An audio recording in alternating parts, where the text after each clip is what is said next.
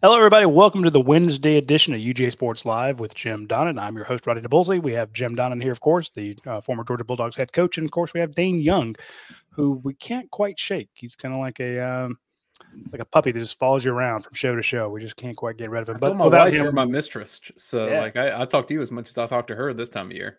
well, that's good, you know. And um, that's talking about can't shake anybody. Is there any time of day you're not on YouTube, Roddy? I mean, hey, uh, it's, it's, it's not by Yu- choice. It's not Mr. by choice. YouTube, man. I mean, uh, every time I flip it over there, I'm I'm a subscriber, and like I hope everybody is. And Radi Nabulsi, YouTube. well, we, we have we do have a pretty big sh- uh, YouTube channel now, so it's uh, it's been a great. uh, We just came off of Thanksgiving week, and I'm very thankful for all the people that have become subscribers to our show. It means a lot to Yeah. us. I think uh, speaking think of, we should get a uh, travel show, a food show, a medicine show. I mean, you got everything else. Uh, yeah, uh, oh, we, we could do some numbers with travel. Yeah. I'm already All right, pitching well- for us three to go to Austin, Texas next year and do a show out there. you better get you to uh, some kind of way beside flying and staying out there. I heard that they they got some kind of special event out there the same week, and you know it's going to be astronomical prices for everything. Yeah, Yeah, Georgia like- faces Ten- Texas, and uh, it's it's the same time as the F1 race, which they have about I'm told Yeah. 430,000 people descend on uh, the, that town for that. So, uh, yeah, uh, if when UGA Sports goes to cover Georgia at Texas, they'll be sleeping in a van. So. This is going to be it's going to be sketchy. The full schedule should be coming out. A lot of people are really mad about some of the leaks from ESPN, but the full schedule should be coming out here. Uh, I was told like December fourth or December fifth, and we'll know when Georgia's playing what game. So y'all uh, stay tuned for that. So you're gonna Uh, have Coach- Jed May in a hotel in Little Rock, is what you're saying. Yeah, pretty much. Yeah. Uh, Coach, a lot going on this week. We just came off Thanksgiving week. Uh, Georgia went and faced uh, Georgia Tech. Uh, stat three starters, one major contributor. A lot of guys banged up. Uh, not exactly the output Georgia wanted, but to me, if you came out of that game healthy and with a win, that's the most you could hope for. A lot of people trying to read too much into it. Real quickly, I know we, we don't want to go back over the Name Georgia one Tech. game. person. Name one person's reading something into it. If they are, they need to go sell used cars. Uh, I mean, seriously, uh, you play Mondon can't play, uh, Bowers, all these guys, and we we we got the game in hand in the fourth quarter, and then they ended up catching that interception and all. But I think uh, let's just. I'm not going to dwell on that and just. No, I just wanted to go. Are there any carryover concerns from that game to this one?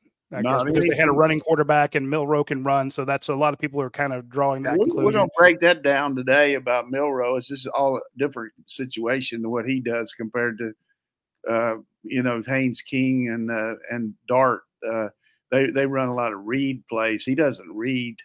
He, he runs predetermined runs and he scrambles, but uh, so he, he gives a different deal. But he's a lot better uh, athlete than either one of them. Probably one of the top three or four athletes in the in the SEC. So uh, he, gives you a lot of issues. But but I was happy with the win. I was happy for our players, and uh, it was good that we could sit Ratledge and Bowers and McConkey and uh, you know Rah Rah. Those are four guys that really help our team. I think all of those will be at least have a chance this week. And then Mondon is the big issue. I think the the game to me is injured players. Can McClellan play for Alabama? Can uh, Bowers play for us? I mean, big parts of uh, both teams, and uh, we'll break that down a little bit. I, I didn't want to start off on a negative, but I don't know why anybody be worried about beating Tech. I mean, I'd like to have had a couple games like that where we won by eight points.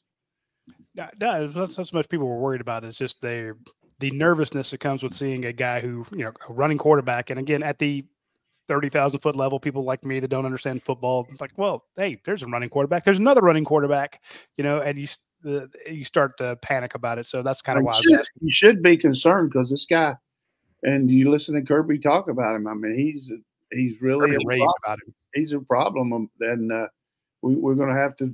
That's going to be part of winning the game is control him and not give him anything easy. But uh, I, I don't think there's any really correlation between the styles of uh, what he does. Uh, he's a lot more like the guy from uh, Missouri, maybe just from the standpoint of n- not you know the scrambles or what hurt Chin. We got hurt by him the first half for sure, but he's a lot faster.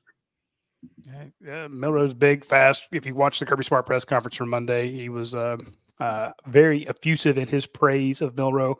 And of course, you know, he doesn't want to give the opposing team anything, but it was it was legitimate. It was legitimate, you know, concern. This guy be. is pretty good. It should so, be. I, you know, on our show around the league all year, uh, all three of us have talked about when is Tommy Rees going to figure out what to do with this guy? Because I mean, they waited for a long time to start letting him loose and run even some predetermined quarterback runs, and he's made the difference in their offense. I mean, uh, sustaining drives, throwing the deep ball. I mean, he, he's a legitimate threat in this game, and I think which quarterback takes care of the ball, which quarterback makes those third down plays, which throughout the year Beck has done that.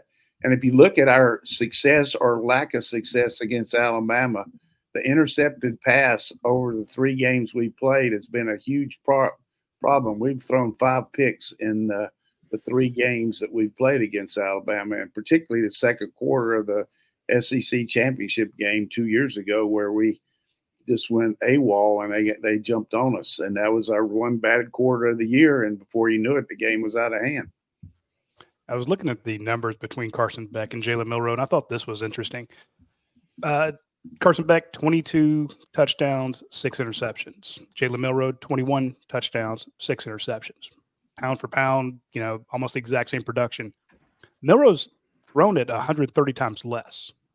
And uh, uh, Carson has a much higher completion percentage. So I could see definitely this being a game. And we could talk about all the other guys out there, but I'm, I'm with you. Uh, whichever one turns it over, that's going to be the team that gets uh, stung. But also, it's just a um, this could be a elite quarterback battle. I'm really excited to watch this. Yeah, I mean, you make a good point. Uh, some of the things that that have hurt Bama this year are sacks. Given you know they're really good run blocking, they've improved their pass protection, and because he's so good at running, he he has a tendency to hold the ball longer than most quarterbacks. If you look at his time of release compared to Beck's, who catch and throw a lot, it's a it's a real differential there, and uh, I think it's because he's not exactly doing a lot of reads and everything, and they've run a lot more dropbacks than you think. They're really a play action team overall, but they've had more dropbacks than than I would have thought. And the other thing is they've been a heavily penalized team the first first one half of the season, but they've cut those dramatically since then. And uh, I don't know who the umpire and the head linesman and the field judge are going to be in this game, but holding penalties are going to be paramount. We we seldom get any called against the other team on us, although they hold us into submission, and uh, we'll we'll see how that goes. And then of course we always talk about the two teams that that really play the ball and the player more than anybody and have collisions or that's just the way Nick taught Kirby, and that's the way Kirby teaches his guys. We so what kind of PIs are we going to get in this game or defensive holding too? So it's going to be a situation where uh, you saw the way the referees had a lot to do with that game last week, just in, incompetence. I mean, there was an in-service training program for how to not call a game. I mean, just ridiculous. Uh, I mean, I, th- I, thought the guy made a good call on the sideline when the guy stepped out of bounds and everything, but but you know the holding penalty on uh, on Truss was ridiculous, and then marginal on the guy downfield on the, you know, it, it's just these guys right here, ACC. I mean, that's why they're the ACC. Yeah, I, I also thought Dillon Bell had a catch. Yeah, I didn't think that he had oh, yeah, pull, that, pull that the ball was, into your body. I thought that was that was yeah, pretty bad. Yeah. Uh, but see, they don't have they don't have a place where they can go to Birmingham like that. I think they go to the varsity to pick out their their calls when they make them up there. You know, you know how you have that control center where you go everywhere. ACC yeah. goes to the varsity, and uh, you get a you get a choice whether you want chili on it or not. that, that's fair, and the end results are the end results on, on both of them. You get a bunch of uh, commode style calls. It's just bad. Hi, Coach. Uh, I'll tell you one thing about the ACC. You know, we had that one year where we really had a bad situation over here against Tech where they missed that fumble against Little Joe and they did all these things. And and and we scored a two point play and they didn't give it to us and all that.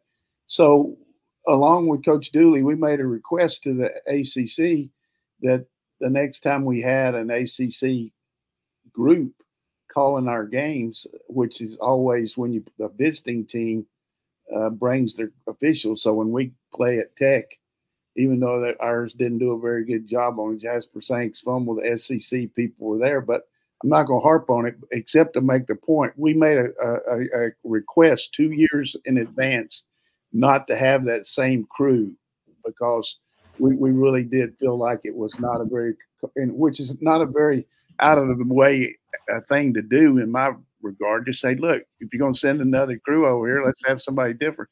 And I'd be damned if they didn't send the same crew two years later. Wow, unbelievable! So it was uh, just obstinate by them to say, "Hey, we're going to send who we want to." I hope Kirby can avoid this crew that he had Saturday night. That's that's pretty rough. Uh, I, I, like to. That's one of the things we don't talk about very much when we look at a, a matchup like this Georgia Alabama game. That's a huge one. Georgia's not beaten Alabama in Atlanta, and I think that that's uh, yeah, kind of sticks in the craw a little bit. But it's to your point, it's been uh, penalties and turnovers. We, we've seen that a lot. What do you think of Alabama being uh, a six point underdog in this game? Well, it should be. I mean, we're ranked number one in the country. They're eighth on the uh, on this uh, last rankings by the committee last night, and you know, any way you look at it, we're going to have more people there than they are, just because so many people get tickets for Alabama and Georgia, but there's the season ticket holders over there at uh, Mercedes Benz for pros and all. They got all these kind of perks that they get tickets, and most of them are Georgia fans. I would hope so. Uh, you know, we should be favored over them. There are some sly dogs in Vegas, though, Radi, because if you look at the four common opponents that Georgia and Alabama have had, so that's Ole Miss, Tennessee, Kentucky, and Auburn, and you do Alabama's points four and then the amount of points they gave up, and Georgia's points four and the amount of points they give up, you pair those together, you end up with an aggregate of 31 to 25, six points. Oh, well, there you go. That's the thing. Uh, there's people in the comment section asking this question. I'll ask you, Coach. Uh, what does it mean for the victor in this game? Does Alabama get into the playoff if it wins? Uh, does Georgia get in? I know Georgia gets in if they win, but if Georgia loses, do they still get in? I've seen a lot. The way the committee was talking last night, I thought Kirk Herbstreit went on uh, ESPN and basically was like, "Look, Georgia's in." You know, again, not this. Georgia has to win this game. You don't want to lose yet another game to Nick Saban in Atlanta. You are the favored team. Uh, you should win it but what if? So that we're getting that question a lot. So I, I, I know you're going to get it in our comment section. So let's go ahead and address it now. Yeah, I mean, I've talked to some of my cohorts around the country that talk to these committee people and all that, and the issue is right now to me is how many undefeated teams are going to be left. You got to figure Michigan is going to win against Iowa. I mean, Iowa really has a hard time scoring. They got a good defense, but it would be a monumental upset. It'd be like Appalachian State beating Michigan that year. I mean, it, will you know stranger things have happened. So you got them in there. Let's just say that's that's not necessarily the seed, but that's one of the four. The next one that's got to happen is uh, Florida State playing Louisville. You know, Louisville's coming off a tough loss, but if Florida State wins they're an undefeated team in a Power Five conference, and they've been in the top four. You're not going to drop them out of there. I mean, you should because of their lack of. I mean, everybody's going to be standing in line to play them the, in the semifinals, but just because they don't have their quarterback, you've seen some of these ACC teams how they match up against. Although some of them have gotten some wins, that's for sure. But and and certainly Georgia Tech played us good. So let's just say those two teams are in. All right. And we're going to keep on here. Uh, the third game is to Friday night with Washington and Oregon. If Washington wins, they're the third team for sure. If Oregon wins, then you got to look at a lot of different things. They don't have a very good strength of schedule, but at the present time, they're ranked ahead of Texas, and uh, you know, and they they've got uh, some really good uh, mojo going with Nick. So you got to figure the winner of that game more than likely is going to be in. So now you get to a situation there. Three teams. Uh, that's if all these teams win. Okay. now you got a situation with uh, Alabama lost to Texas. Texas probably going to beat Oklahoma State. They've got some good wins, particularly their win over Alabama head to head. So uh, I think we'd have a hard time getting in in that situation if Alabama beats us, just because Texas is might be be in before Alabama, even if Alabama wins the SEC. So uh, those are all situations that really kind of make you think about it. But the other thing is we're ranked number one, and to make a drop out of the top four with a close loss to Alabama would be hard for me to see. But you know, the, the issue is comparing these one-loss teams. Really, Ohio State has better wins than some of these teams that are one-loss, and it's just hard for me to believe Oregon is ranked as high as they are over Alabama, Texas, and Ohio State because their biggest win this year is only one top 25 team. And if you compare their loss, uh, I mean their their games that uh, Texas played, they beat uh, Texas Tech by like four points, and Texas beat them by 50. Yeah. So uh, I don't know how much you're going to use that, but so bottom line, final answer on the whatever whatever that thing that Regis Philbin was on we lose, it's going to be tough. It's going to be tough. Alabama wins, it's going to be tough for them to get in. I think what the committee told you is that Alabama pretty much can't get in. It would take a really wild situation right. For Alabama to make the playoff. Right. Even, I mean, even if they blew out Georgia, I think that's the case. Yeah, I mean, because of the Texas situation, because of Oregon situation.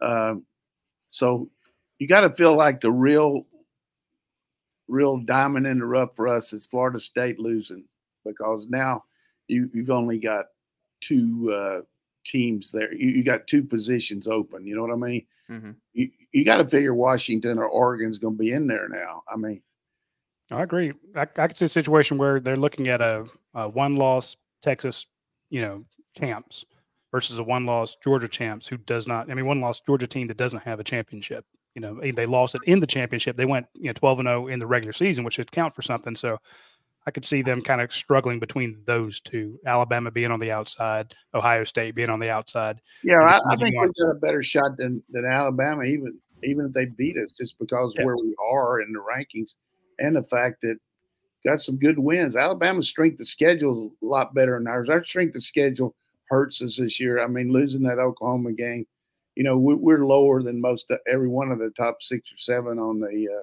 strength of schedule. So uh, that hurts you a little bit. But, but you have three wins over top 25 teams in there. Right, right. But the overall strength of schedule, yeah, I mean, they, they use all those parameters there. You know, right. they use all that. But, uh, you know, you got a guy on there talking. His name is Boo. So what do you think? I mean, uh, is that because he scares people, or what's? Uh, he's a very competent guy. I mean, I know his dad really well. He was the SEC, I mean ACC director of uh, public relations when I was playing at NC State. I got a picture of him on the sideline walking out to me to get the interview after the Georgia game. He was setting me up with ABC, and he ended up being the AD at uh, at the uh, Notre Dame and uh, just a tremendous guy, Gene Corrigan. And both of his sons have been very successful. He might have another one, but one of them does NBA for uh, ESPN, and then Boo has been a successful AD. Man, he, had some good answers last night. I didn't watch all the whole thing, but um, I, it's it's tough because everybody wants to. I wish you to say, let's get the four best teams. You know what the four best teams are to me? We're playing one of them Saturday. Georgia, Alabama, uh, Michigan, Ohio State. I think Texas is better than Ohio State. I just okay. think I think their defense uh, and talking to coaches, most coaches think that too. Ohio State's quarterback situation hasn't been great, but you know everybody's got an opinion. But it's for sure the three of us, and then one more. You know, I mean, but Michigan. And the thing about Michigan compared to two years ago when we played them, they can line up and bully ball you. I mean, yeah, they, they can. can. line up and mash you, and uh, we just don't know what they're going to do about our signals. So, uh, well, speaking of signals, we got a lot of uh, questions to answer after this quick break, but I want to go to uh, signal our friends over at Athens Ford. They are uh, incredibly helpful to us. They put on not only this show, but they help us put on the uh, Georgia uh, Watch Along show, which is um, the other day we had 52,000 people tune in to watch uh, Georgia versus Tennessee. It was great. Um, uh, now we have we had you know 10,000 people more you know tuning in to watch Georgia versus Georgia Tech in a game that didn't really matter as much. You know, of course, lose it's a big deal, but they support us, and we would like you to support them. Uh, right now, they're having their uh, Make the Holidays Bright sales event. A great deal on just about everything on their lot, be it the uh, 2024 uh, Ford Edges, the 2023 Ford F-150s. So they've got ones for you know the next year's model. They've got this year's model. They're moving a lot of them. Got like ten thousand dollars off an Expedition, four thousand dollars off Explorer. I drive an Explorer. I can tell you it's a great vehicle. Uh, check out the great financing deals they have at Athens Ford. You will not be disappointed. And if you are a former or current uh, active military person, they're going to have a five dollar, uh, uh five hundred dollar uh, discount for you. Same with recent graduates and current students; they have uh, discounts for them. And the place is really very well decorated. You can go out there and uh, get get your Christmas card photo done. They have a giant Georgia uh, Bulldogs tree out there. You got to check it out when you get a chance. Uh, speaking of gifts and the Christmas being here, let's also talk about our friends at Dead Soxy. Dead Soxy has some fantastic gifts. Here's the thing they make the best quality socks out there. You put them on, they don't slide down. Uh, they're incredibly comfortable, incredibly soft. They don't have that annoying seam in the middle. It goes across your toes and it bugs you when you put on your dress socks or put on your uh, uh, tennis shoes. But here's the thing if you get them as a gift or you get them for somebody, they come in such a neat package. The It's not like you're getting socks from, uh, you know, oh, Kmart, you know, in the bag, and it's like, oh, great, you got somebody socks, and you're trying to figure out how to add. They're going to send them to you in, an envelope, you know, this hard, this uh, printed uh, box. I mean, they the presentation makes it look phenomenal. So if you want to get something good for the uh, folks in your life, check out Dead Socks or use promo code UGA Sports. UGA Sports will get you 25% off from our friends at Dead Soxy. And whoever you get them for will love you for it because they'll be the most comfortable socks they've ever worn. Yeah, I want to add one thing about my analysis there. The one caveat for us would be if Oregon would beat uh, Washington and we lost to Alabama, we would have a better chance of getting in because where Oregon is right now. You know, oh, they're fifth, they're fifth, and so you, you would uh, you would think that we could maybe make it over Alabama in that situation and and uh, Oregon, but we'll we'll have to see. Uh, you know what happens there. His, historically, the committee does like when teams avenge the one loss that they had, so that would be in favor of Oregon to get in, regardless of what ha- like Oregon or Washington, the winner get in. I I tend to think that's the case. Right. Yeah. Right. But I can also see you know George saying, look, we've got wins over number nine, number eleven, number twenty four.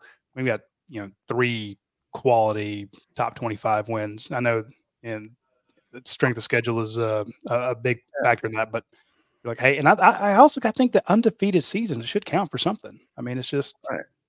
Well, that's true, but we wouldn't. Why Georgia's twelve, number one right now. We wouldn't be undefeated then, though. But here's the thing about what regular season. Regular here's, season. Here's the thing about uh, Oregon uh, is they just going to be on that national stage tomorrow night, Friday night. Nobody else is going to be playing, and uh, uh, you will see what what goes on. But the thing that would help them is they're they're going to beat the number three team.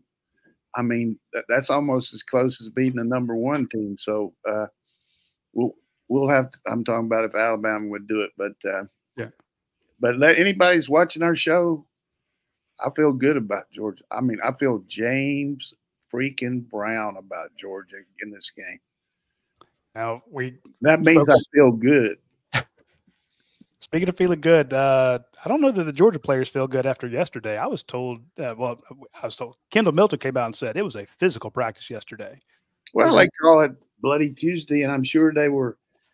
Let, let me just say something about, and one of the things I like about being able to uh, add to this show or to distract sometime, which I do with some stupid jokes, but realistically, there's nothing like being a coach, a player, a guy that's a trainer, a manager, whatever your role is, playing for a championship. There's just a buzz around the whole place. There's a pickup in your giddy up, everything about it to know that you're playing for the championship of your league or the championship of your country, whatever it might be. It's just, you just got that little extra. And, uh, I, I, know most people can really relate to that because they've been in, in some kind of competition, whether it's athletics or anything. But you just got that extra vibe, and you got a coach that's just a big game coach. I mean, you look at all the wins that he's had as an assistant coach, as a head coach, and he knows how to work the both sides of the fence there. You know, I'm talking about the other team, his team, uh, and uh, he just he takes a lot of pride in getting his team ready. And uh, maybe yesterday he felt like they needed to get after it a little more. I don't know, but there's just a little buzz in the air. And uh, I know when we were playing all those games at Marshall and Oklahoma, our players get along good. I mean, they're good kids. They they they go out there and practice for a championship.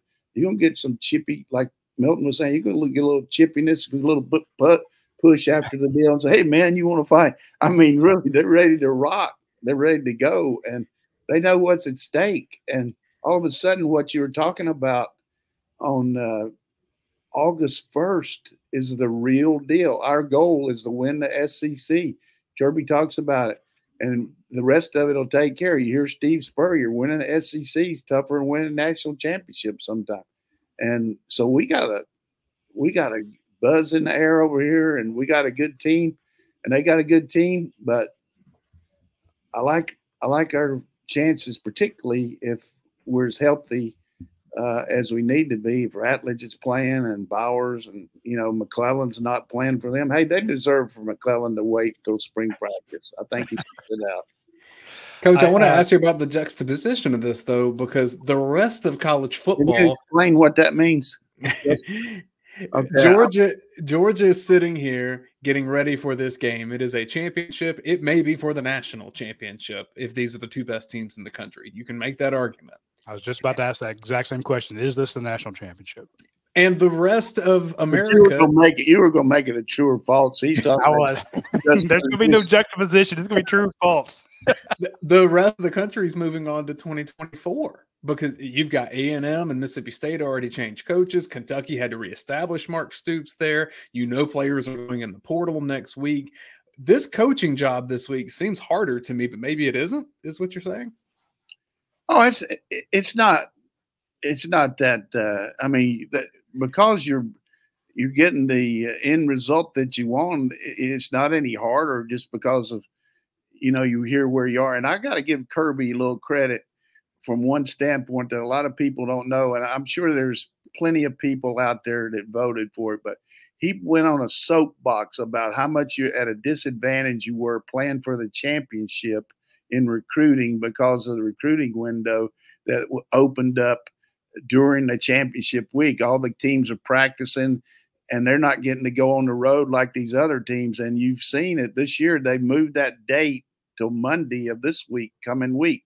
So you don't have that pressure of having to go out and see recruits and leave practice and go jump in a helicopter or go jump in a plane and then get back late and then practice and and uh, that was a good move by the uh, from from our standpoint and I think Kirby made the point enough along with the other coaches but give him credit for that I mean I don't know if people realize uh, I'm sure Radi remembers it but uh, actually I do remember that because we were trying to do game week coverage. We, we we put out more content than anybody. And we're doing all this stuff, but during the season, I rely on my recruiting guys to write team content. Lance uh, Curley, uh, Jed May, they write team stuff. They go to press conferences. They're not on the road on Tuesdays and Wednesdays like they are in spring. Uh, you know, when the evaluation periods, when the, the the kids are out practicing, I'll send them out and they'll do a bunch of stuff but they were having to track coaches, you know, in the where's uh, Todd Hartley today? Where's Fran Brown today? Where's Will Muschamp? You know, where's you know who, who's going where? Where's Dell McGee today? Oh, by the way, you know, let's go cover Tuesday's practice as well. So um, that that's a huge get, and uh, if Kirby Smart can uh, get use his two-time national championship status to uh, get a rule change, then uh, that's good. yeah, I mean, he's good among he's among the people that did it, but I do feel like it's it's definitely a lot. I mean, you know, we've got tremendous advantage in a lot of ways, but it's a heck of a disadvantage not to be on the road when you only can be on there about two and a half weeks. So yeah, uh, you're, it, you're it was punished a for winning. good- but all the other coaches that aren't in these championship games, they're chapped because they're sitting around.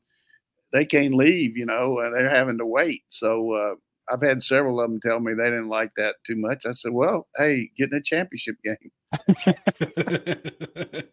So uh, I'm thinking if Alabama wins or Georgia wins, who if and we, like we said, we don't think Alabama gets in, but I think Alabama would be favored over anybody that's left out there. Um, Right. I'm- I just I, I do, and I think if Georgia wins this one, man, if they could get a Florida State, that I don't want to say it's an automatic win, but you got to love Georgia's chances there, and I like Georgia. With a month to prepare, yeah. Yeah, uh, Yeah. even against Michigan and their 47 offensive linemen that they have out there, I think, and uh, I still think Georgia would be able to scheme something up for that. So to me, this sound is kind You sound like Nick Saban. You know, last year he said, "Hey, we would have been favored over all of these teams, but that didn't make any difference." They didn't remember when he said it's that. true, but I- think they'd be favored over all these teams again if they Yeah. don't get in. So Maybe Texas they wouldn't. there you go. But I think I, I don't think you beat Nick Saban uh, in the twice in the same season. That's tough. I mean, it's even tough for Kirby. You lost to him and then beat him, so it's it's, Right. it's tough. I, I know we got a bunch of questions, Dayne. Let's hit up a couple of those real quick. Yeah, we'll start with a simple one from UGA alum 95 says, Coach, I know this is obvious, but what's more likely that Alabama wins the Alabama quarterback Milroe? Does he beat Georgia with his feet or his arm? You know, the, the real issue is containing him and making him uh, stay in the pocket. But he has the ability to throw deep among the better in the country. So even though he could hurt you running, I just think he, he, can hurt you more throwing just because of his success, like you said, touchdown passes. So uh, it, it's a tough question to answer because he, he's capable of anything. But I, I think we, for the most part, can contain him uh, with our pass rush and everything. But uh, it's going to be, I would say, uh, throwing the ball. If I'm Alabama, I'm chucking it deep all the time, just knowing that um, the way the refs have been calling it and the way Georgia plays the ball in the air, you're probably going to get a pass interference penalty. You're going to get a, a defensive holding call, and he hits. He is so accurate down the field. Something Georgia's not done a whole lot of this year, so I could just see them chucking it. And then when all those people start backing up because all those deep throws, as you said earlier, Coach, here comes that play action. They love it. So One of their receivers that I don't think gets a lot of credit is Amari Niblack. He's he's a big body out there for some of those deep balls, especially when you get to the red zone. Right. Yeah. So did This- you hear? Let me before I forget it because we might get it. But did you hear what happened during the timeout at Auburn before I the, did last, not. the last play? And, and all of us, all of us know that that uh, Coach Freeze is a deeply religious guy, and uh, so he decided to say one prayer to God, and he said, "God, what do you think we should be in?" And uh, he said, "Well, uh, let me check." And and then he came back. He said, "Well, I think you should rush to put a spy and line up people in the end zone, and uh, that should work." He said, "Okay, that's what we do." So uh, end up takes three days and 14 nights for him to throw the ball, but finally he does and hits it in the end zone and freezes all up in the air. So he comes back. He said, God, he said, you, I did exactly what you told me. Two deep, um, two man rush, three deep in the end zone, 500 man, all that stuff. Why did you tell me something? He said, wait, wait just a minute. God said, wait just a minute. He said, Hey, Bear, why did we do that? That's where you're going. Uh, You guys probably have heard that, haven't you? I, I've heard it a I different way. that was fresh to me. I love it. That's that's one of my favorites. I, I Oh, just, Bear. and again, uh, wasn't it two years ago or maybe last year that Alabama shouldn't have been in the playoffs? Shouldn't even been in this if uh, Tank had not had he like Right. not I mean. Jordan Hare just been a house of horrors for him. So Alabama shouldn't be in the conversation two years in a row. They, if if Auburn would just get its shit together, I mean, come on. Hey, Georgia can't speak too much this year because Georgia was definitely in trouble on the plains. Not to the extent that Alabama was. oh, but- we were we were down ten. We were down. I got. I'm just saying, two plays that should not should have resulted in Auburn victories. Right. Just something about uh, that place, man. Men, mental issue, mental breakdowns. You know, hey Tank, don't go out of bounds. Oh, hey, game's over. Hey, don't rush two. And that's yeah. a, I, I, it's hard for me to understand how a one dimensional team like Auburn, they cannot throw the ball. And yet they were able to run all over Georgia and run all over Alabama. Like it's, it's crazy to me. Yeah, yeah but they, I, I, would say they ran a lot better against Alabama than they did us. I mean, Thorne, he had that one run of about over 60 yards, which aided them. But, but Hunter, I mean, they hurt us, that's for sure. But we're not, we're not, I'm just going to tell you this. I mean, I go out to eat a lot around here, and people are asking me stuff. But this one lady, who was a nice lady, I mean, uh, similar to age to me, came up to me said, "Coach, how are we going to defend the edge?" I mean, come on. I mean, seriously, right there. And I mean, I like it when they. I said, you know, we got to do a better job. She said, "You think we should bring the corners up?" Or I mean, and it was good. I like that. Hey, well, Brandy here wants to know: Does the defense have an answer for that gap problem? So you talking about which one, the quarterback read running inside or the guy mm-hmm. running outside? Which one? Running outside, but Brandy can let us know in the comments. Brandy, which one you want? As far as the outside, we you know we we had two freshman linebackers playing. As big a deal as Bowers playing, McClellan playing is Mondon. I mean, uh, Mondon being healthy. I mean, we're playing without uh, I know Kirby says that that uh, that Dumas Johnson is day to day and all that, but I, I doubt he's going to play. Hopefully, he'll play in a playoff game. But you know, he had some things. You know, his his arm repaired. So, uh, but Mondon, I mean, you take two guys like that out of your lineup. I mean, particularly with the guys we lost to the draft and everything. So, uh, these young guys are playing hard and playing good, but I think that's got to be gap control is more about the linebackers than anything. Uh, she wants to know about inside. Inside is linebacker reads, fits, uh, sustaining things at the line of scrimmage. These guys are big now. Their offensive line is probably bigger than ours, and they, they fit you. Uh, you saw Georgia Tech got got our guys stood, you know, we're standing them up, and they were able to do it. But the, the plays that hurt us were the quarterback reads where they very similar to what Robby Ashford did against uh, Auburn against us. So uh, we they don't run that play much. I mean, they might put it in, they might run it, but I doubt they will. That that was my question, Coach. Is what Alabama and Georgia Tech do are distinctly different. But as a coach, would you ever incorporate something that's not of your identity just because another team had success with it? Certain plays I would, but you certainly can't uh, start trying to read things if it's not in your DNA. By that I mean you can't start reading a guy and pulling the ball uh, in one week because what's going to happen there is you're going to get some. Maybe you might have a couple good plays, but you're going to have some bad exchanges there too. So I think it's just uh, a case of calling a predetermined keep or a predetermined give for for Alabama. I don't think they'll go wholesale what Tech did. I wish they would because they're going to have some bad plays. Let me tell you, I coached that thing a long time, and it's not it's not real easy to read a guy. I mean, you know what I'm talking about? They oh, try to they try to do all this stuff, and you got to mesh with that guy, and you got to pull it, and you got to do all that. And the reason we did it a thousand times that Switzer told us every two or three months it's because 999 is not enough. I mean, I know we'll forget. And so we did it every day, 20 minutes. It's just a fullback and the quarterback mesh. I mean, eh, in this in the oblivion, you had to do it, and you can't do it in a week. Yeah, and when they know your uh, defense knows you're being read, you know, you head fakes and all that fun stuff. It's like, hey, I'm gonna make it much harder for you to read me. So, right. Funny how football has changed. Like we, we, we changed our read to make it easier on a quarterback. We moved our fullback up, and uh, you know that really helped us. We we so the mesh would occur earlier, and we also made our quarterback take a shorter step horizontally where he would be on the line of scrimmage instead of going way back.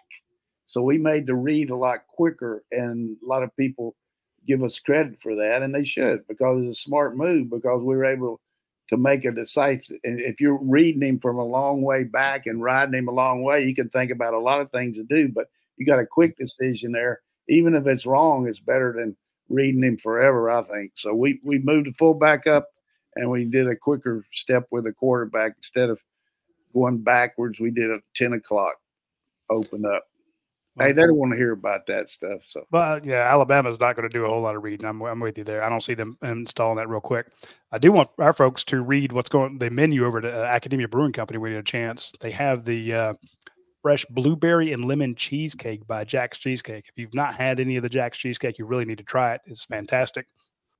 Um, the this blueberry lemon, I haven't had this one. I've had a bunch of the other ones, and I'm t- telling you that is that looks phenomenal. So you get get a chance, swing by there, get the cheesecake. Of course, they also have a uh, collaboration with the spray Sprayberry Bottle Shop. You know, it's uh, I like this. It's called Relative Relief. They always have the best uh, can art and the best uh, names for their beers, and of course, all these beers are award winners. Um, they have their premium uh, Feist beer and all kind of great stuff over there. Uh, this coming uh, Saturday, December 2nd, they're going to have their Athens Cars and Coffee uh, from 11 to 2. You can enjoy a, a, great car show, great food, and great beer at an Academia Brewing Company. There's always something going on out there. Uh, I really am a big fan of the uh, uh beer and biscuit brunch when you get a chance. I never can say it correctly, but uh, if you ever want to go out there on Saturday or Sunday and have some uh, fantastic brunch items. Check out their friends at Academia Brewing Company when you when you get the chance. Uh, speaking of food, today is Wednesday, so you kind of might you may have missed the uh, double points. If you go to YourPie, if you use YourPie app on Tuesday, you get double points, but you can still do it today. Try their bacon and cheddar uh, pizza, try their pastas, try their sandwiches. Uh, the, the breadsticks, the uh, gelato, the brownies. They have a ton of great stuff out there. Order it on the app. You can either have it delivered or pick it up, and the points add up incredibly fast. Everyone's got their you know, loyalty program, their you know card, their point system.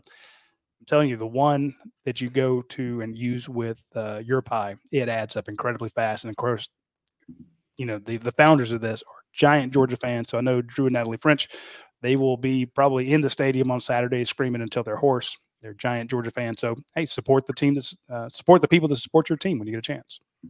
Our questions here from the DawgVent at UGA Sports. This is going back a bit, but Biscuit Salad wants to know, Coach, can you tell him the, what went into the decision to use Dillon Bell so much against Tennessee? Was that more about Ladd McConkey being limited or something more specific for the game plan? But we've seen that latter part of the season, more Dillon Bell. I think more of Rah Rah getting hurt, and uh, he's in the same kind of position that Rah Rah, who works with uh, where uh, Rosemy-Jacksaint's work. So I think it was that plus the halfback pass was certainly a game plan. And you know, as we've mentioned on this show before, he played some quarterback in high school, so he, he's very good. But there is no question this guy is among the more explosive players on our team. We saw him when he was running back filling in when we were injured, but his his ability to catch the ball, uh, explosive, go up and get it. Uh, that that catch he made on the sideline that Radi said was we thought should have been a catch, and then the one for a touchdown where they called, uh, you know, a guy down the field. Uh, that that certainly was a close one too. But it, it's just the way he can go up and get it, and uh, really good kid. I mean, uh, we got so many good kids around here that you can't even talk about them all. But uh, you just every time I've ever talked to him, I got a good feeling about him. I mean, just just yes, sir. Really got a glow in his eye and just loves being here in Georgia. I mean, a very team oriented guy. I mean, can't say enough good things. And I think he's going to be a huge part of our run for the national championship from BTV Dog, assuming this game's competitive into the fourth quarter, fatigue may become a factor for both teams. Which team do you think is deeper in terms of talent on offense and defense?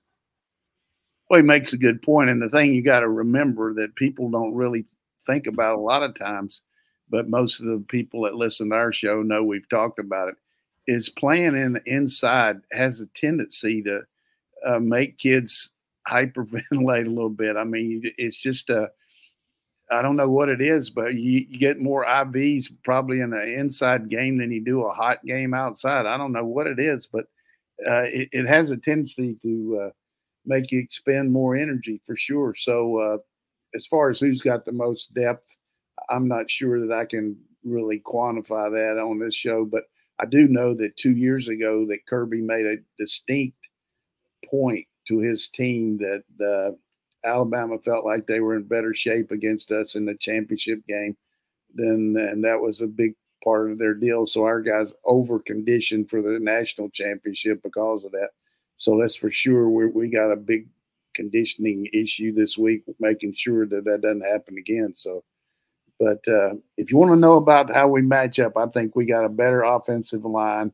We definitely got a better tight end receivers. If our guys are healthy, we got more of them, but they got some good guys. Quarterback probably going to be a push just because of, of Milroe's uh, legs, but at the same time, Beck has been a big game player. So I'd give him a little edge because his ability to make plays and not maybe as many mistakes. Running back, if McClellan doesn't play, we got an edge there too. Uh, as far as defensive line, I think their D line is probably bigger, maybe not as mobile as us. We got an edge at linebacker, even with our freshman guys. I think Trez Marshall played here, but you know he's one of their linebackers. Corners, both corners for them are draftable guys. They might have a little edge there because I think Everette's improving for sure. It looks like we won't have. I mean, I don't know if if Humphreys can play or not. Uh, safeties, they got downs. We got the two best safeties in the country. I think they got an issue at one of their safeties and their nickel guy. Uh, they got a guy transferred from UAB playing back there. So I mean, it's kind of a situation. We got an edge there at safety and star punter I, I, feel like we got the best punter, and we haven't given up a re- return yard yet. And place kicker, their guys came back to have a big year. He's missed a few. Our guys is really good. Our kickoff guys good. Uh, they got good punt returner and, and Downs taking over for the guy coaching. They both are good, but uh, I'll take Kirby. So that's the way I got this game. I don't know what else I can tell you. No, we're, we're done there. We, we don't, don't need any more questions. well, this one's not a question, but it is a comment from Savannah Doggett. Says, My husband wanted me to let coach know that he enjoyed hearing him speak at the Savannah quarterback club a few weeks ago. My husband knows not to call me when I'm listening to Coach Donnan on UGA Sports Live every week. Well, that's nice of him uh, of her to say that. And as I told you after I was there, I enjoyed being around those guys. Uh, you know, they love football, but they also more of them like Georgia than other schools, maybe. And uh, um, it, it, was a lot of fun for me, and I don't do that much anymore. And uh, I, I, just don't travel very good. Well, you met uh, Brian uh, Fennell and uh, the Arby's on Hilton Head some years back.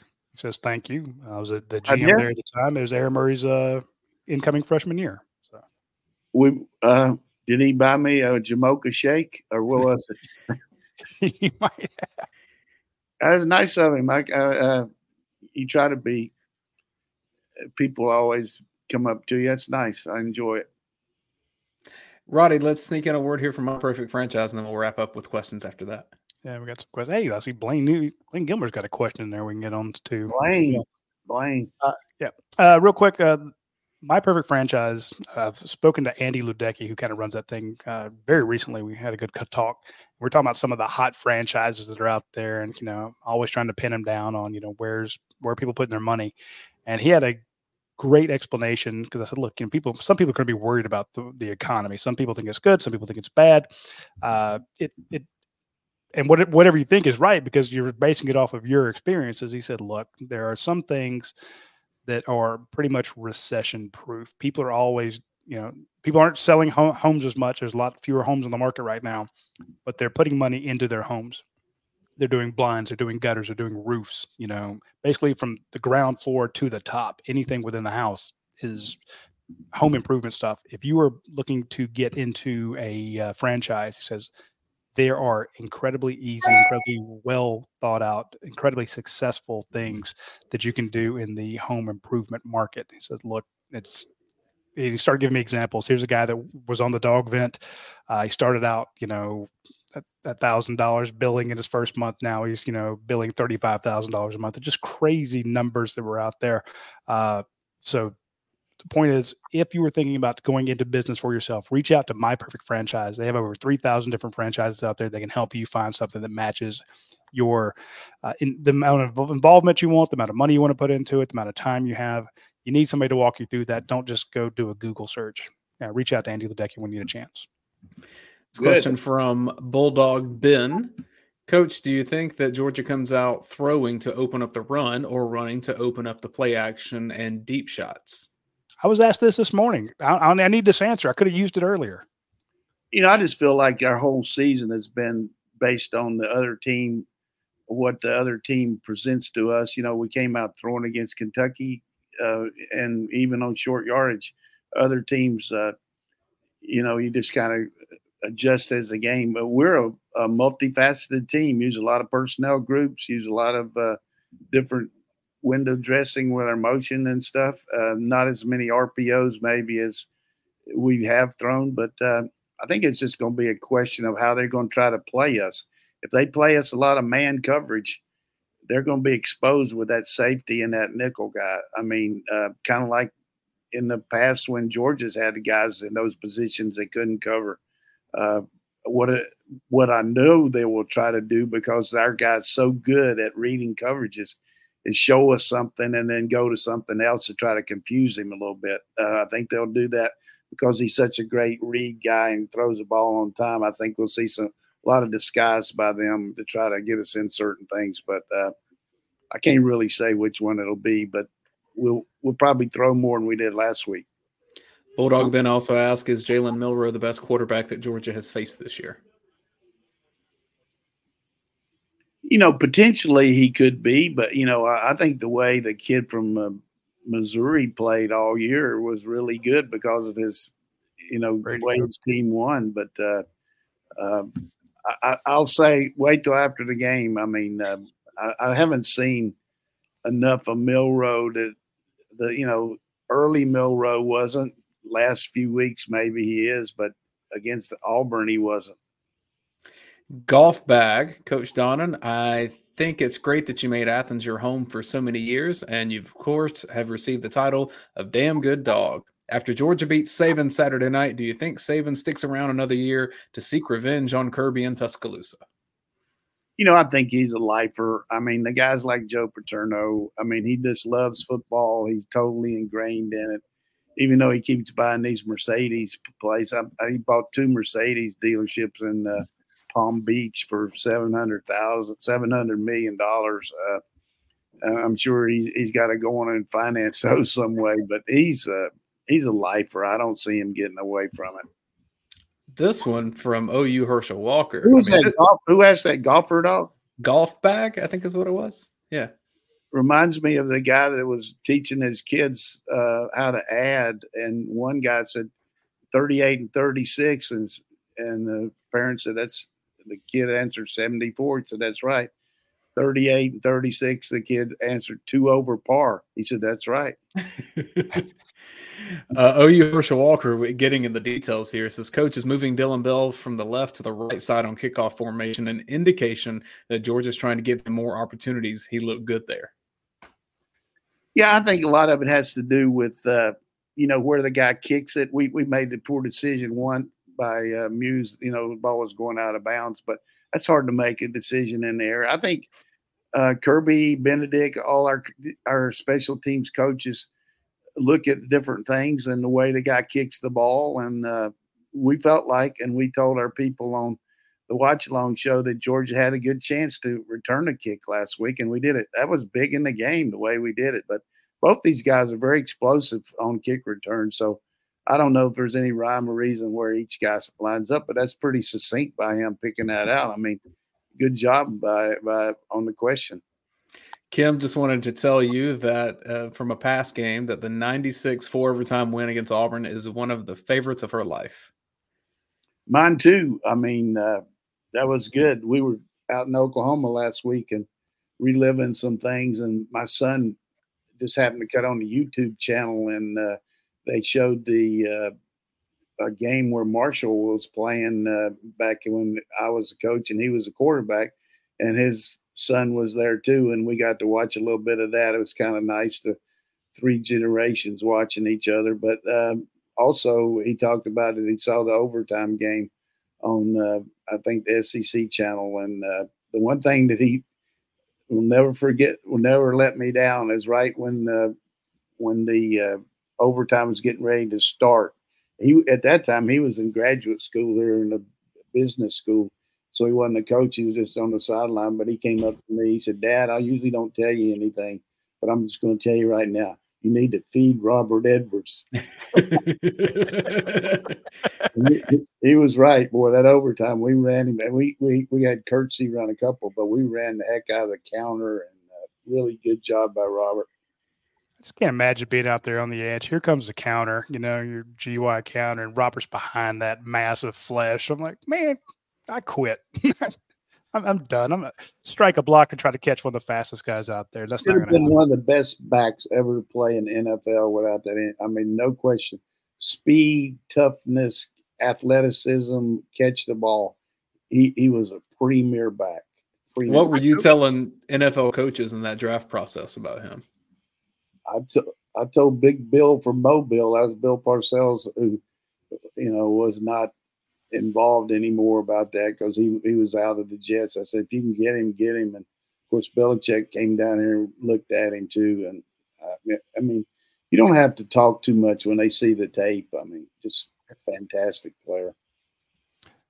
Uh, His brother was good too, Terrence. Uh, good, very good. I, I, was thinking about Thanksgiving too, about the time when, when you really think about it.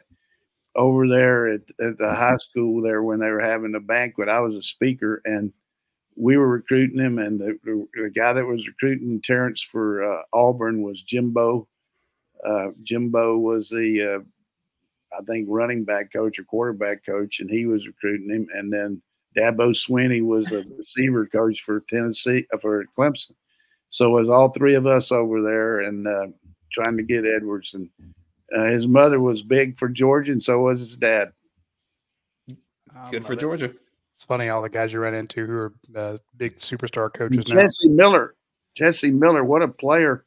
if Jesse could have done his academics a little better. I mean, we had those good linebackers, but you know, we had Kendrell Bell and Witherspoon and uh, Gilbert and Boss Bailey, but Jesse Miller, good lord, what a player! Do you think you can get Jimbo on a podcast with us so we can talk about money management? We don't have enough time to let Jimbo talk. hey, apparently he's down. At, he's at uh, Lake Oconee wearing a bunch of Georgia gear. So somebody saw him the other day, trying to trying to fit in with the locals down there. I love it. Uh, we got a question. That's me. Uh, quick question from Blaine Gilmer, coach. You know, he's uh, he's done uh, a lot of coaching himself, but he wants to ask you this: Says, Coach, can you explain to us UGA's defense playing tight fours and five techniques, spilling everything outside, and then rallying with a star safeties and inside linebackers? Uh, containing has been an issue. Do you see adjustments coming? Yeah, I mean when he when he says four, that means you're head up, and uh, and if you're in that if you're in that position, the linebacker's got to spill because you can't contain. And uh, if you're in five, you know the linebacker's inside out. But uh, sometimes, as we mentioned, if if Blaine was listening, sometimes our linebackers are not as good at, at going where they're supposed to do and taking a bad step. And you know we saw that against uh, Tennessee, where our, our star or our nickel guy overplayed it and wasn't in the in the gap, and the guy made it. But uh, it's a fast paced game and you got reads and everything. And uh, I think against a team like Alabama, we got to do maybe a little more movement with our front because these guys can get on you.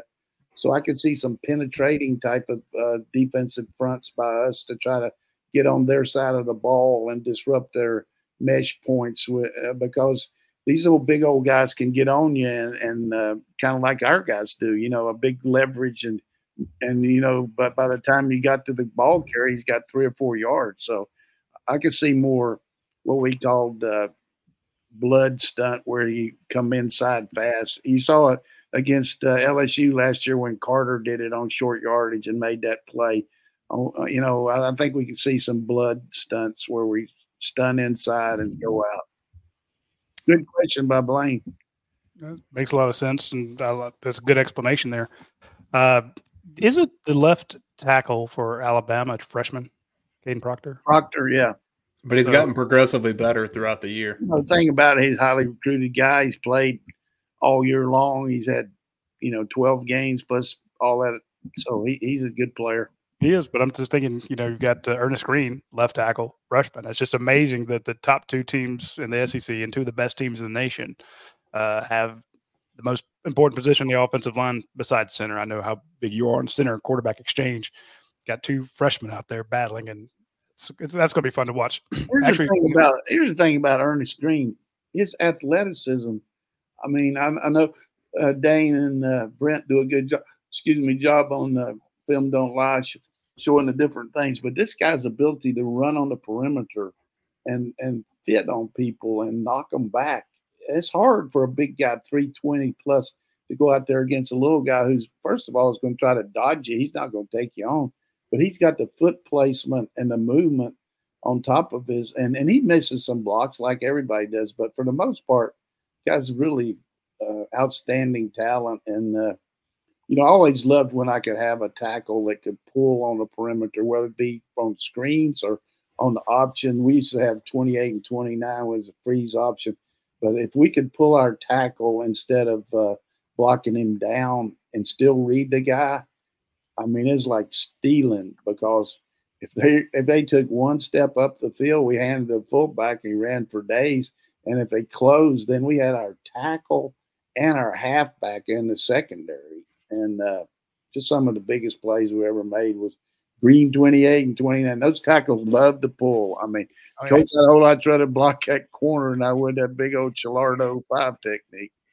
I mean, well, that particular thing, I think he he has potential to be as good as as George has had at that since Andrew Thomas. Exactly, and uh, we, you know, I think people remember when the season started, we talked about Stacy Searels, McGee, all those guys said he is a better run blocker, right? And I, I thought Jones was good, but he's he's a better run blocker right now than Jones, and he's got to get better to be a pass. But uh, you know, Jones playing up there for the Steelers. I love it. Oh, that leads into this question from Darnell Howell. He says he's a Bama fan. Uh, look at his profile oh, picture. He he is absolutely infiltrating us. Yeah, he says it's very knowledgeable discussion. He says, I want your input on how Georgia may try to uh, contain our outside linebackers or contact our outside linebackers, uh, 15 and 41, arguably two of the best in the count, uh, country. Do you really think I'm going to tell you that shit on if you're an Alabama fan? hey, I appreciate it. I, those two guys, Landon is really good. I mean, really good player. He, he plays hard and 41 too. Uh, I think you got to do some things to mix up your protections and not just one on one. Have some chips with your tight end and backs, and you you got to kind of show them some different looks where you uh, kind of take a step out and then come in to, to try to. Uh, you, you know, influence them, but th- these guys are premier players. Can play for anybody in the country. Going to be really good next level, and uh, it's a real concern in the game is controlling 15 for sure. 41 does his plays too, but uh, he's definitely right. But uh, uh, are you any kin to Nick? Don't know how. Yeah, it might be. That could be a fake name. Got, to watch out for these guys. Hey, but that, it's nice of him to to ask the question, and I, I didn't mean to be. I had a lot of Alabama fans in here watching it. Uh, I guess last thing, Coach, uh, your thoughts on uh, Fran Brown getting the Syracuse head coaching job. We haven't really discussed that. Um, Congratulations to Fran. I mean, that's a significant job to be able to go up in the Northeast and uh, have a chance to be a coach of the ACC team. Uh, he's done a really good job here. Good, good on the field coach and really good recruiter. And uh, John Wildhack, who's the AD, is the uh, used to be at ESPN when he was my immediate superior when I was there, as far as the guy was, would uh, be responsible for telling me what to do and everything. And uh, he called me about Fran early on. Uh, Sean McDonough did too, and uh, Fran got some good input from Kirby and everybody. But the thing about it is, you know, it's just another signature part of our program, the fifth guy to be named the head coach in eight years of the guy being the coach here. And everybody likes the Georgia blueprint. They know that we know how to uh, train players, recruit them, uh, everything about it. So uh, he's got a good background in the East, and he certainly has helped us. But I will tell you this I'm not near as worried about losing an assistant coach as I am the head coach because deep down, he's the one that recruits them. Who's your boss? That's what you're looking at. Mama's, daddy's, high school coaches. Who's the head coach? Because assistant coaches are going to come and go. Dan Lanning's going to come and go. Uh, Mel Tucker, uh, eventually Schumann. I mean, uh, uh, Sam Pittman. But the head coach is is the is the man. So uh, people wring their necks. What are we going to do? How are we going to replace these guys? Let me tell you something. Life goes on, and uh, as much as I'm happy for Fran, I'm not too worried about what's going to happen because as long as Kirby's there, and you got the extra with Muschamp and Bobo. Uh, uh, you, you, saw this a couple years ago. Uh, a, a guy left, and I don't know if it was because he was told to leave or what, but he went to a downtrodden Miami program that was starting over and uh, he, you know he was the recruiter of the year based on the re- re- defensive backs and all that he supposedly signed. But that, that hey, Kirby Muschamp had much to do with those guys, and even uh, Dell McGee. So it's it's not just the assistant coach. It's a, you know we got Coach Cooper here does a tremendous job. I'm talking about. They love Coach Coop. On campus recruiter, and he relates to those kids and he calls them up and everything doesn't get near enough credit for what he does. But and then uh, all our all our ops people, Gummy, all these guys. So uh, the, just you know, Kirby's moving in a new house. I think he's going to be here for a little while. I mean, when when you have the success Georgia has, these assistants are going to get opportunities, and Schumann will be one of those in the future. I think Todd Hartley could be one of those in the future. Yeah. Dell McGee could get an opportunity in the future, yeah. and I think one of the smartest things that Kirby Smart has done is getting Will Muschamp and Mike Bobo, who have already done that trek, and maybe they're at a place in their life they're happy being here for a while. I think that sustains that staff continuity right. that Georgia likes. Absolutely, and uh, Tray Scott and Uribe, all these guys are fantastic coaches. Uh, Coach Mack, I mean, they do a good job and they're experts in their field. And that's one of the things that I think that has had to happen for uh, Nick this year is Tommy Rees's in, uh, improvement as the coordinator there, and it goes hand in hand with the development of his quarterback Milroe. But you know, anytime you come in and you haven't been in a system like the same that Nick runs. And the one thing that they do, regardless who the coordinator is, you know, Todd Monken came in here and Kirby said, Hey, you got carte blanche. You can call it the way you want to. Every formation, everything, we're going to change it, whatever you want to call it.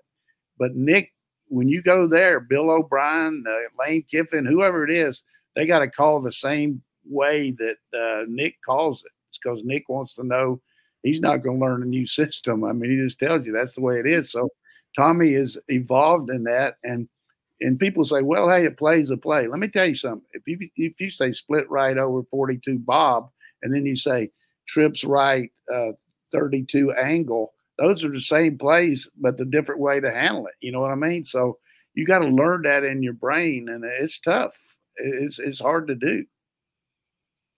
And the thing was Kirby having five former assistants who were head coaches in eight years when you know the Fran Brown was announced, I can't imagine how many people started calling Kirby's phone, texting him, you know, saying, "Hey, let me get in on that staff." Oh, I've never coached uh, the secondary before, but I can learn because being on that staff and learning how Kirby does. I mean, that's why Mike Bobo said he came out. He said, "I wanted to learn. You know, I've coached all over, but I wanted to be into this tree." So I thought it was. Uh, I'm not worried about Kirby losing the assistant coach. Good point. And, uh, they got them stacked up like club sandwiches. People want to come in here and coach, and let me tell you, Hell, even analysts, the analysts he has over there. Let me, this, let me tell you this though, you can talk about being a recruiter all you want, but if you can't get on the board in X and O with Kirby Smart, say goodnight, Gracie. You, I don't give a shit how good. Excuse me, I don't care how good a receiver, I mean, recruiter you are. You got no chance because you That's better be able to talk ball. Special teams, you better be able to talk ball because he's going to put you through the ringer I mean, uh, and there's some guys that come in here that hey, they got a great expertise and all that, and they came in here and interviewed in Georgia. They went with their heads between their tail when it was over with, because it's not. And Nick does the same thing. I mean, it's put, humbling. They put the whole staff there, and you're up there in front of everybody. I'm not talking about just the defense. You're up front of the whole staff, and these guys are checking you out because they want to see how you handle the pressure. Because if you can't handle the pressure of an interview on the grease board up there and showing stuff, you you know you're not going to be able to handle the day to day with Kirby bearing down on you. I mean, he, all he does is want you to do your best. But and one thing he'll do, he'll bring the film in of your of what you or look your team played, and he'll say, "Okay, explain to me why he played this coverage. What are you teaching this guy on the boundary? What's this guy doing? Where's his alignment on the hash? Why is he not lined up here on this coverage instead of here? And all that." You better have some good film to bring with you too, because you got no chance. Oh God, I'm nervous just hearing about it. I need, to, I need, I need I would, say, I would say like that Ivory commercial, 99 and 44%. He's got the next guy. Yeah, would, would not shock me.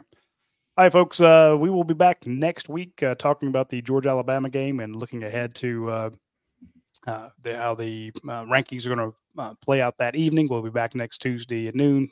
should be, be ranked on Sunday, Coach. Oh, I forgot it's on Sunday. I those things. Come on, answer the phone. If you're gonna be on this show, you got to be the man. So you got me all worked out on my damn whiteboard thing. I'm thinking about. Uh, no, I just had cover two man trail technique. I will say this for our readers and listeners and all. Fran Brown got the job, and the first person to tell everybody was Radi Nabulsi, like he always does. So congratulations to you, Radi, on breaking well, that. Thank you, Coach. I appreciate that. See, I can do my job sometimes, just not when you're staring, not when you got me on the damn whiteboard. I get, I, I, I nut up. All right, folks. T- tune in next uh, week. We'll be talking a lot of Georgia football. We'll be previewing where the dog is going to go, and uh, uh, we'll be answering your questions. So hit us up then. We'll see you later. Take care.